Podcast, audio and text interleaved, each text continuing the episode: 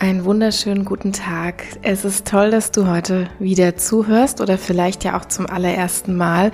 Ich begrüße dich jedenfalls hier im Family Factory Podcast heute am Montag im September. Vielleicht hörst du das aber auch viel später ab, wer weiß. Schön, dass du da bist. Ja, heute möchte ich mich mit einem Thema beschäftigen, was mich selbst immer mal wieder beschäftigt und in der Vergangenheit auch ziemlich oft beschäftigt hat als vielfältig interessierte Person. Ich lese unheimlich gerne und ich höre unzählige Podcasts und ich schaue TED Talks und sowas. Und es gibt da ganz viele Sachen, die mich wirklich richtig begeistern können, wenn es um Projekte, um ja neue Inhalte geht, um Inhalte zu meinen Themen geht. Da bin ich wirklich sehr begeisterungsfähig. Und ich weiß ja auch, dass Personen, die hier diesen Podcast hören, allesamt sehr, sehr viel Wissen auch konsumieren. Ihr seht, seid alle sehr belesen und sehr gebildet und ihr habt viele Fort- und Weiterbildungen gemacht etc. Und deshalb glaube ich, dass diese Episode heute ganz gut in den Podcast reinpassen kann. Denn es ist ja so, dass Social Media oder der Zugang zu Medien insgesamt, wir haben heute Zugang zu so vielen Sachen, dass es all das wirklich super leicht macht, an Informationen ranzukommen. Aber auch in der analogen Welt gibt's ja so unzählige Angebote. Ne? Es gibt Seminare, es gibt Workshops, Coachings, es gibt die Volkshochschule, es gibt Seniorenstudium, es gibt Sommerakademien. Also Punkt, Punkt, Punkt. Ich kann das gar nicht alles so richtig aufzählen. Und die Folge ist oder kann zumindest sein, das ist ja heute so ein bisschen hier das Thema, dass wir in eine Art Sog reingeraten. In eine Art Sog aus Wissen will ich das mal nennen. Und es ist ja auch alles total super erstmal. Ne? Lebenslanges Lernen ist super.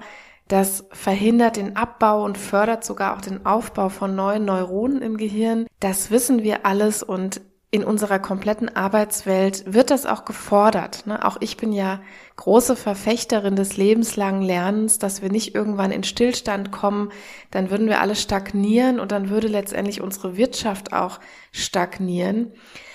Aber die große, große Gefahr ist eben, dass wir nie mit diesem ganzen theoretischen Wissen in die Praxis kommen. Natürlich, und das möchte ich auch keinesfalls bestreiten, nicht, dass mich hier jemand falsch versteht, Wissen ist nie umsonst. Also wir nehmen ja etwas auf und wir tragen das implizit oft in uns und das bringen wir im Alltag ein, ohne dass wir das explizit benennen könnten. Man nennt das auch implizites Wissen. Das sind so, so Quizfragen, die ihr beantworten könnt. Ihr wisst aber gar nicht, warum ihr die beantworten könnt. Das passiert, weil wir Wissen in uns aufgenommen haben und abgespeichert haben. Und irgendwann, wenn wir es vielleicht gar nicht erahnen, dann kommt es wieder raus und wir benötigen es. Und darauf möchte ich auch gar nicht so sehr hinaus, sondern eher darauf, dass die Ansammlung von Wissen auch manchmal so ein bisschen zur Vermeidungsstrategie werden kann. Was ist damit gemeint? Also normalerweise haben wir eine Intention beim Lernen. Wir möchten zum Beispiel, was könnten wir lernen wollen? Wir wollen zum Beispiel Klavier spielen lernen oder wir möchten eine bestimmte Coaching-Methode lernen oder wir möchten meditieren lernen. Und nun gibt's ja, wie gesagt, diese unzähligen Wege, die ich mir jetzt zu diesen Themen anschauen oder anhören kann. Bleiben wir vielleicht mal beim Meditieren, ja? wenn wir das als Beispiel nehmen. Wir hören jetzt Podcasts dazu und ich gucke mir eine Dokumentation an und ich gucke TED Talks und dann kaufe ich mir noch drei Bücher dazu. Die Krux ist aber, wenn ich das nicht tue, wenn ich selbst nicht ein paar Wochen meditiere, dann bleibt dieses ganze Wissen hohl. Ich kann das einfach nicht erfahrbar machen. War das Wissen deshalb umsonst? Nein. Wissen ist nie umsonst, wie ich oben schon gesagt habe. Es verbessert unsere kognitive Ausstattung. Das multipliziert sich sozusagen im Gehirn. Alles fein. Ist nie umsonst. Jedes Buch, was du liest, sei es über Meditation oder über andere Dinge, nie umsonst. Doch damit du gut und auch konstruktiv mit all diesem Wissen umgehen kannst, dazu darfst du dir wirklich mal so ein paar kritische Fragen stellen. Ich stelle mir die im Übrigen auch, ne? Also beziehungsweise habe das vor einiger Zeit schon getan, als ich so an dieses Thema immer wieder gestoßen bin. Und ich habe das heute mal in ein paar Impulse für euch gepackt, damit das Ganze vielleicht ein bisschen sinnvoll strukturiert ist. Und dann starten wir ruhig auch schon mal rein in den ersten Impuls, den ich zu diesem Thema im Gepäck habe. Also als erstes können wir uns immer wieder fragen, was ist denn mein Ziel in diesem Lernprozess? Oder in diesem Thema, an dem ich da gerade dran bin? Möchte ich das zum Beispiel einfach nur lesen, weil es mich interessiert? Also geht es hier einfach so um die Befriedigung des Motivs Neugierde? Das ist natürlich völlig okay und das möchte ich überhaupt niemandem absprechen. Das ist völlig in Ordnung. Wenn es das ist, dann können wir natürlich nach Herzenslust schmökern und zuhören und nachlesen, was auch immer wir tun. Bei mir persönlich ist das zum Beispiel so in dem Bereich Architektur und Innenarchitektur. Das war auch tatsächlich mal mein zweiter Studienwunsch. Also wenn es irgendwie mit der Psychologie nicht geklappt hätte, hätte ich wahrscheinlich Innendesign oder Innenarchitektur studiert. Also ich kann mir da wirklich unzählige Bücher angucken. Ich liebe diese ganzen, ich gestalte mein Haus um Serien auf Netflix und noch lieber mag ich Dokumentationen über so besondere Häuser, die eine besondere Architektur haben. Ich hatte auch jahrelang diese Must-Have-Zeitschriften dazu abonniert. Ich bin da echt so ein kleiner Nerd, was das angeht. Ja, und vielleicht hast du ja auch so ein Thema in deinem Leben, das dich einfach immer catcht, wo du gefühlt nie genug Wissen anhäufen kannst oder nie genug Zeitschriften dazu kaufen kannst dann darf dieses Thema gern da sein, will ich erstmal damit sagen. Ne? Das darf da sein, ist völlig fein.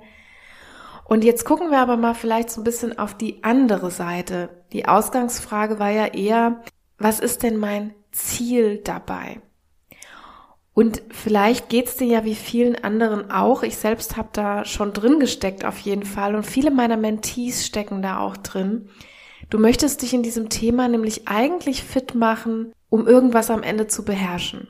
Du willst vielleicht eine Sprache lernen oder Gitarre spielen oder Achtsamkeitsübungen durchführen oder Bäume schneiden oder Kurzgeschichten schreiben, was auch immer das jetzt sein kann in deinem Leben. Und wenn das so der Fall ist, dann darfst du für dich verstehen, die Stufe der Wissensansammlung, die ist irgendwann zu Ende. Ja, die ist begrenzt. Denn wenn du was nicht des Lernens willen lernen möchtest, dann musst du irgendwann auch aufhören, Konsumentin zu sein. Dann musst du sozusagen in die Produktion wechseln. Ne, und ich weiß das aus eigener Erfahrung. Das kann super, super, super schwer sein. Weil der Wissenskonsum auch einfach so viel Freude macht. Ne, weil man da vielleicht auch noch tolle Menschen trifft in einem Seminar oder so. Und weil da immer wieder so ein kleines Quäntchen zutage kommt, was man vielleicht eben noch nicht gewusst hat. Aber eins kann ich dir sagen, es ist so schade. Es ist so schade, wenn du jahrelang daran gearbeitet hast, dein Ferrari toll auszustatten und das Ding jetzt nicht auf die Straße zu bringen. Diese ehrliche Reflexion, die kann also manchmal wirklich sehr, sehr, sehr kraftvoll sein, nämlich immer mal für sich zu überlegen, was ist mein Ziel in dieser Sache? Ja, und das möchte ich dir als allererstes in diesem ersten Impuls mitgehen. Geh mal in dich, wenn du so vielleicht in dieser Theoriefalle gefangen bist oder ja, dich vielleicht auch manchmal so ein bisschen stagniert fühlst oder nicht so richtig den Absprung findest oder immer weiter und weiter und weiter konsumierst. Was ist mein Ziel eigentlich in dieser Sache gewesen? Warum habe ich mich diesem Thema zugewendet? Denn manchmal besteht die Gefahr, nicht immer, aber manchmal besteht die Gefahr, dass wir das aus den Augen verlieren. Ja, und dann komme ich mal zu meinem zweiten Impuls, ich mache nämlich in meiner Beratungspraxis so die Erfahrung, dass ein häufiger Grund für diese, ich nenne das mal Wissensmanie, das, was der Grund für diese innere Überzeugung ist, ich bin irgendwie noch nicht kompetent genug. Kennt ihr das? Ich persönlich kenne das jedenfalls sehr, sehr gut aus der Vergangenheit vor allem. Als ich noch ganz frisch Psychologin war zum Beispiel, da war ich so vor der ersten Traumapatientin super, super aufgeregt. Eine Traumakonfrontation machen, ne? ich fand das gruselig. Ich habe mich so wahnsinnig inkompetent gefühlt. Und nach fünf Jahren Studium, wie gesagt. Also nicht, dass jetzt jemand denkt, da werden völlige Dilettanten auf Patienten losgelassen. Nein, Ich bin in diesem Verfahren ausgebildet worden. Ich hatte Übungen, ich hatte Seminare, ich hatte Tutorien, Studien gelesen, Rollenspiele dazu gemacht. Jegliches Pipapo. Das Wissensfundament, das war absolut gegeben. Aber ich wollte nicht so gerne mit dieser Wissensansammlung aufhören. Ich hätte am liebsten immer noch ein Seminar draufgesetzt und noch einen Kurs und noch ein Buch. Es gab einfach so für mich nicht wirklich den Zeitpunkt, in dem ich mich irgendwie kompetent genug gefühlt hätte. Und heute weiß ich, wenn ich an diesem Punkt bin, Millionen Seiten zu einem Thema gelesen habe, eine Trilliarde Podcasts gehört habe, etc., dann ist es an der Zeit, den Absprung zu machen. Dann ist es wirklich an der Zeit, mal den Ferrari aus der Garage zu holen und auf einer echten Straße fahren zu lassen.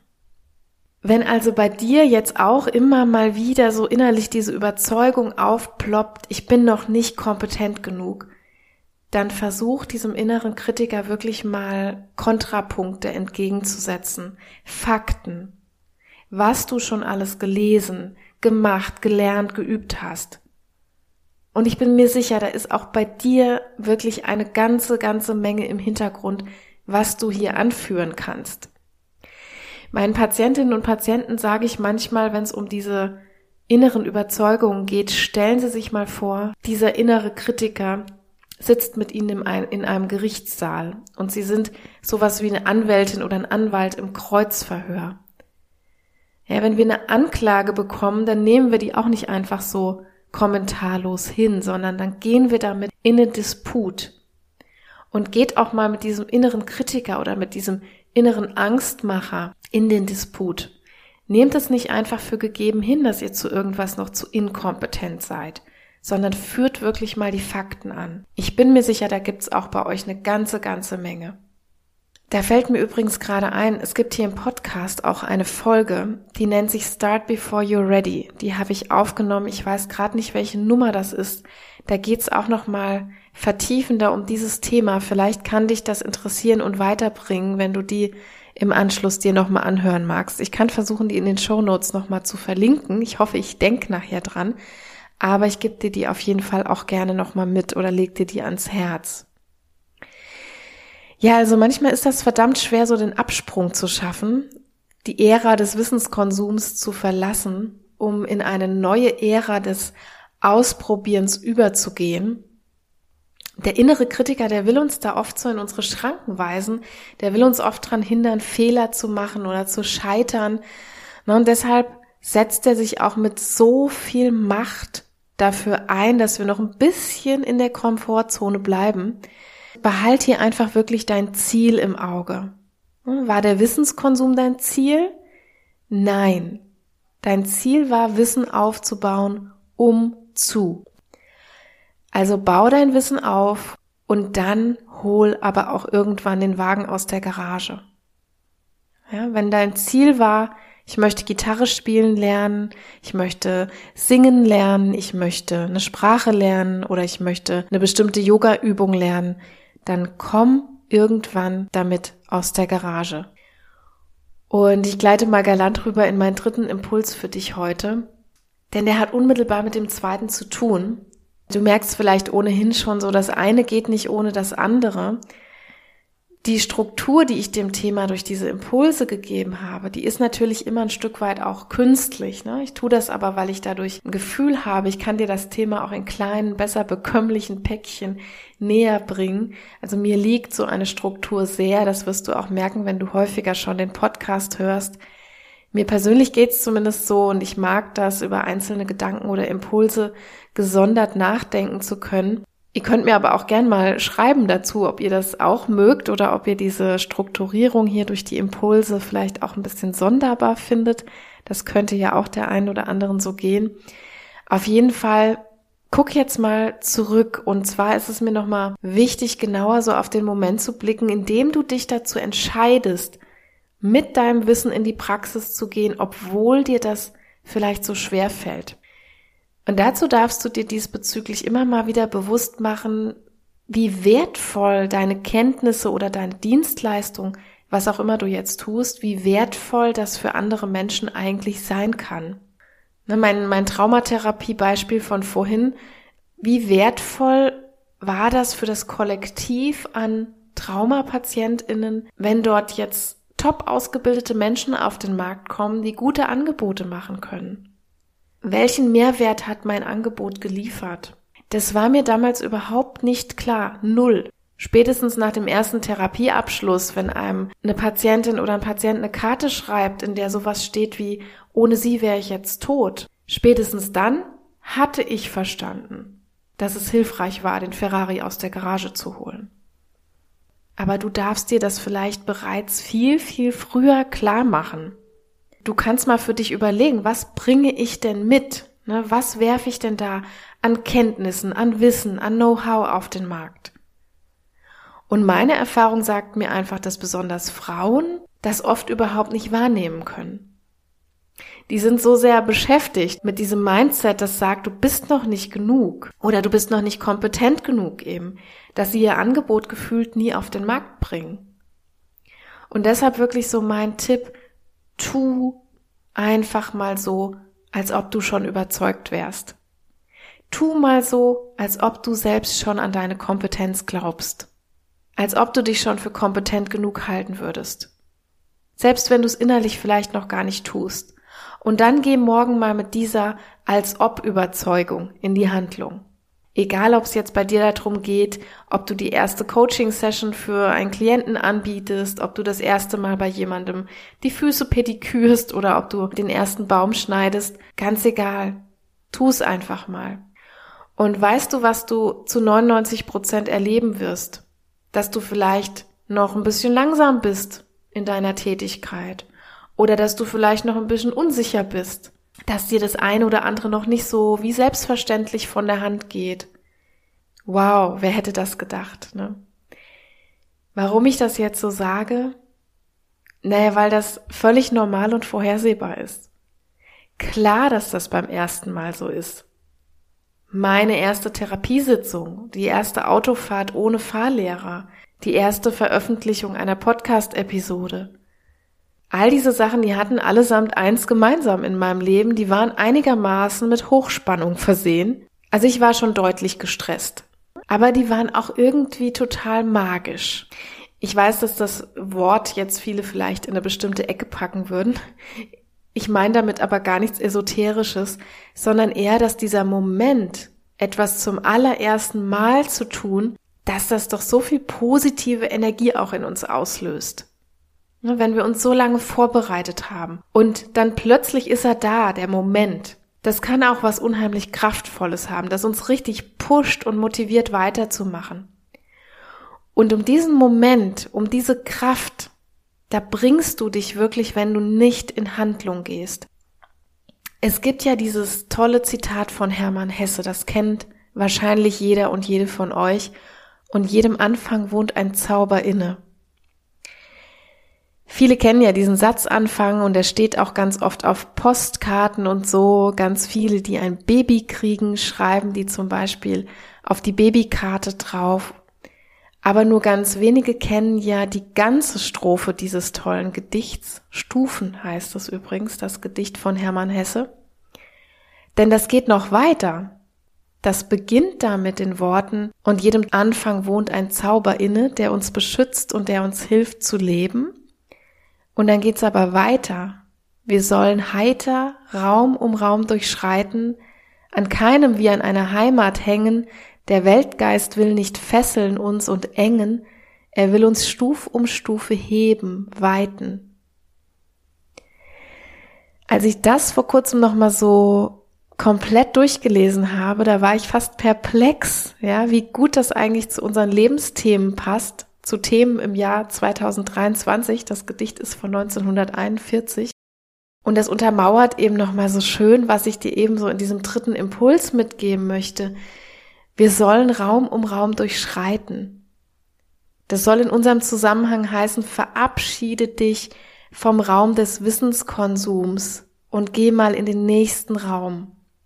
Da wirst du nicht nur dich heben und weiten, sondern vielleicht eben auch ganz viele andere Menschen, die von dir und deinem Handeln profitieren können.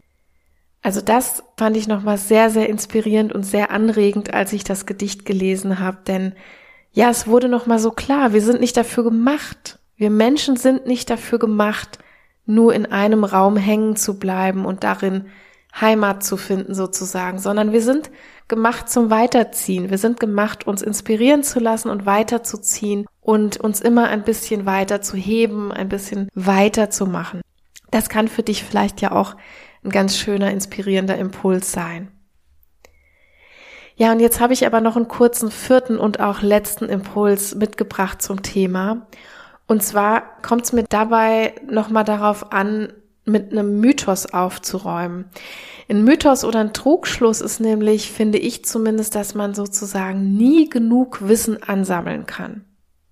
Würdet ihr vielleicht auch so unterschreiben, oder? Wissen und Bildung kann man nie genug haben. Und jetzt kommt es aber einfach ein bisschen drauf an, wie wir das in unserem Leben so umsetzen. Denn ich behaupte, ohne dass ich dazu jetzt eine empirische Studie durchgeführt habe oder sowas, ich behaupte, dass wir eigentlich so sind wie ein Schwamm. Ihr kennt diese wundervollen Schwämme, die man auch in der Badewanne benutzt.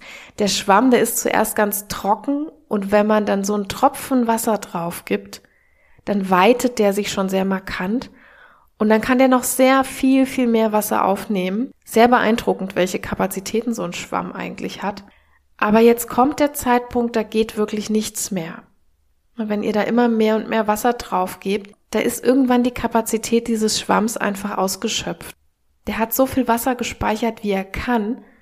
Und jeder Tropfen, der jetzt noch draufkommt, der läuft einfach nur noch daneben. Ja, ich schätze, ihr seid jetzt sowieso im Geiste schon den Transfer dieser Metapher mitgegangen. Wir sind dieser Schwamm und wir können immens viel theoretisches Wissen aufnehmen. Aber irgendwann, da kommen wir in den Zustand, und ich war gefühlt auch schon mal in diesem Zustand, in dem einfach nichts mehr reingeht. Wir sind voll, wir sind gesättigt, könnte man auch sagen. Und wenn wir dann einfach so reflexionslos weitermachen, noch ein Seminar buchen, noch eine Coaching-Session machen, noch ein Webinar angucken, etc., dann kann dieses Wissen gefühlt einfach gar keinen Mehrwert mehr liefern. Das füllt keinen Speicher mehr auf. Wie denn auch? Ist ja nichts mehr frei in uns. Das versickert letztlich ja ungenutzt irgendwo im Nirvana, dieses zusätzliche Wissen. Also, auch hier wieder sei ehrlich zu dir. Reflektier doch mal in einer ruhigen Stunde, wenn du mal Zeit hast, ob du wirklich noch mehr von dieser Theorie profitieren kannst ne? oder ob dein Schwamm eigentlich schon voll ist. Du könntest dir viel Zeit, viel Geld, aber wahrscheinlich auch viel Frust sparen, wenn du dir darüber klar werden könntest. Jetzt fragst du dich vielleicht, ja, aber da war doch oben so das mit dem lebenslangen Lernen und man soll doch lebenslang lernen und so. Und muss man denn nicht immer noch was dazu lernen? Dazu sage ich persönlich zwei Dinge. Doch, natürlich hast du recht, aber erstens meint ja lebenslanges Lernen nicht lebenslang dasselbe lernen. Man soll sich nicht eine Trilliarde Podcasts oder eine Trilliarde Bücher zum selben Thema drauf schaffen, bevor man damit loslegen kann. Lebenslanges Lernen meint Diversity, ne? auch hier. Diverse Sachen sein Leben lang über zu lernen. Und das ist lebensphasenabhängig. Mit zehn lerne ich andere Dinge wie mit 90 oder mit 100. Aber wir dürfen gerne dranbleiben. Und zweitens braucht es aber sozusagen auch immer wieder so Abflussrohre dieses Gelernten, sage ich mal. Ne, wir lernen wir wenden an und wir lernen was Neues und wir entwickeln dadurch Altes weiter und so weiter und so fort. Also es befindet sich alles immer im Fluss. So funktionieren Innovationen, so funktioniert Forschung. Wo stünden wir denn, wenn Forschende beispielsweise die ganze Zeit nur aus Interesse irgendwelche Studien lesen würden, indem dann neue Studien durchgeführt werden, da wird gespeichertes Wissen irgendwie freigesetzt bei diesen Personen. Es wird nach außen abgeführt, könnte man auch sagen. Und somit mache ich dann auch wieder Arbeitsspeicher frei, um neue Dinge lernen und aufnehmen zu können. Und all das funktioniert aber eben nicht, wenn wir so diesen Raum des Wissenskonsums oder der Wissensanhäufung niemals verlassen. Deshalb darfst du dich einfach immer wieder auch dann kritisch hinterfragen, wenn du vielleicht merkst, so ich drehe mich gefühlt im Kreis, ich mache irgendwie gar keine Fortschritte mehr, ich stagniere, ich fühle mich gesättigt, ich fühle mich irgendwie überfüllt. Dann frag dich ruhig mal, ob da überhaupt noch irgendwas reinpasst in deinen Denkapparat. Ne, und frag dich auch wirklich sehr kritisch und sehr ehrlich, ob das irgendwie noch einen Mehrwert bringt, was du dir da noch zusätzlich drauf schaffen willst. Oder ob du nicht mal erst so ein, ja, Abflussrohr brauchst, wie ich das genannt habe, dass dieses Wissen überhaupt mal in Handlung umgesetzt wird, dass das irgendwie transformiert wird, irgendwie an die Menschheit gebracht wird und in welchem Gebiet das, wie gesagt, auch immer ist. Überleg dir, ob du nicht erst ein bisschen was abfließen lassen musst, bevor du Neues draufsetzen kannst. Denn vielleicht bist du dieser Schwamm und vielleicht läuft es einfach nur noch daneben. Ja, meine Lieben, das waren so meine Impulse zum Thema zu viel Theorie, theoretischer Overload, wie wir das jetzt auch immer nennen wollen. Ich fasse noch mal ganz kurz für euch zusammen, weil das jetzt auch wieder viel Input war, den ihr hoffentlich in Handlung umsetzen und auf die Straße bringen könnt. Im ersten Impuls ging es darum, sich zu überlegen, wozu dient dieses Wissen eigentlich? Möchte ich damit nur meine Neugierde befriedigen oder dient die einem gewissen Zweck? Das macht Sinn, in einem ersten Schritt diese Frage zu beantworten, wenn du unheimlich viel Wissen konsumierst. Im zweiten Impuls ging es um diese inneren Kritiker, die sich melden und die dir immer suggerieren wollen, du bist noch nicht gut genug mit dem, was du da lernst. Mach dir hier klar, was die Fakten sind. Denk an den sinnbildlichen Gerichtsprozess, den ich eben angesprochen habe. Geh in Disput mit den inneren Angstmachern, mit den inneren Kritikern und überlege, was die Fakten sind, was du wirklich schon weißt, was du wirklich schon kannst wie gebildet du wirklich schon bist und setz dem mal innerlich was entgegen. Dann kann es dir vielleicht leichter fallen, damit in die Handlung zu gehen.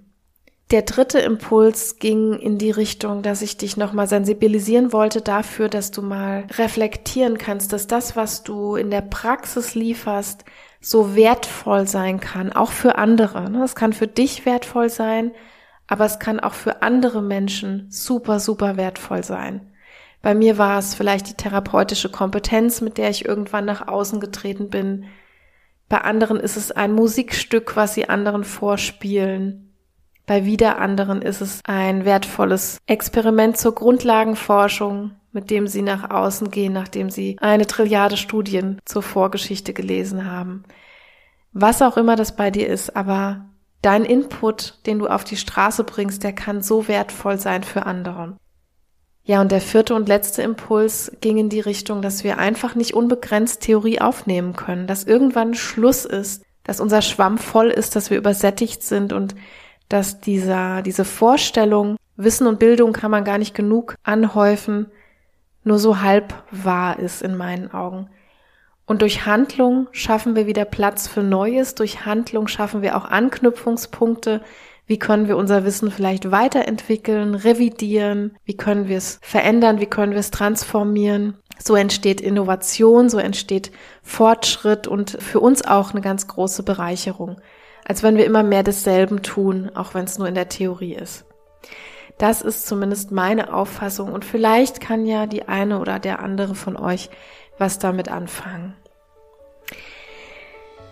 Ich wünsche euch noch eine wunderschöne Restwoche. Genießt die Zeit. Wenn ihr Fragen, Wünsche, Anregungen habt, Themenvorschläge habt, scheut euch wie immer nicht, mich zu kontaktieren.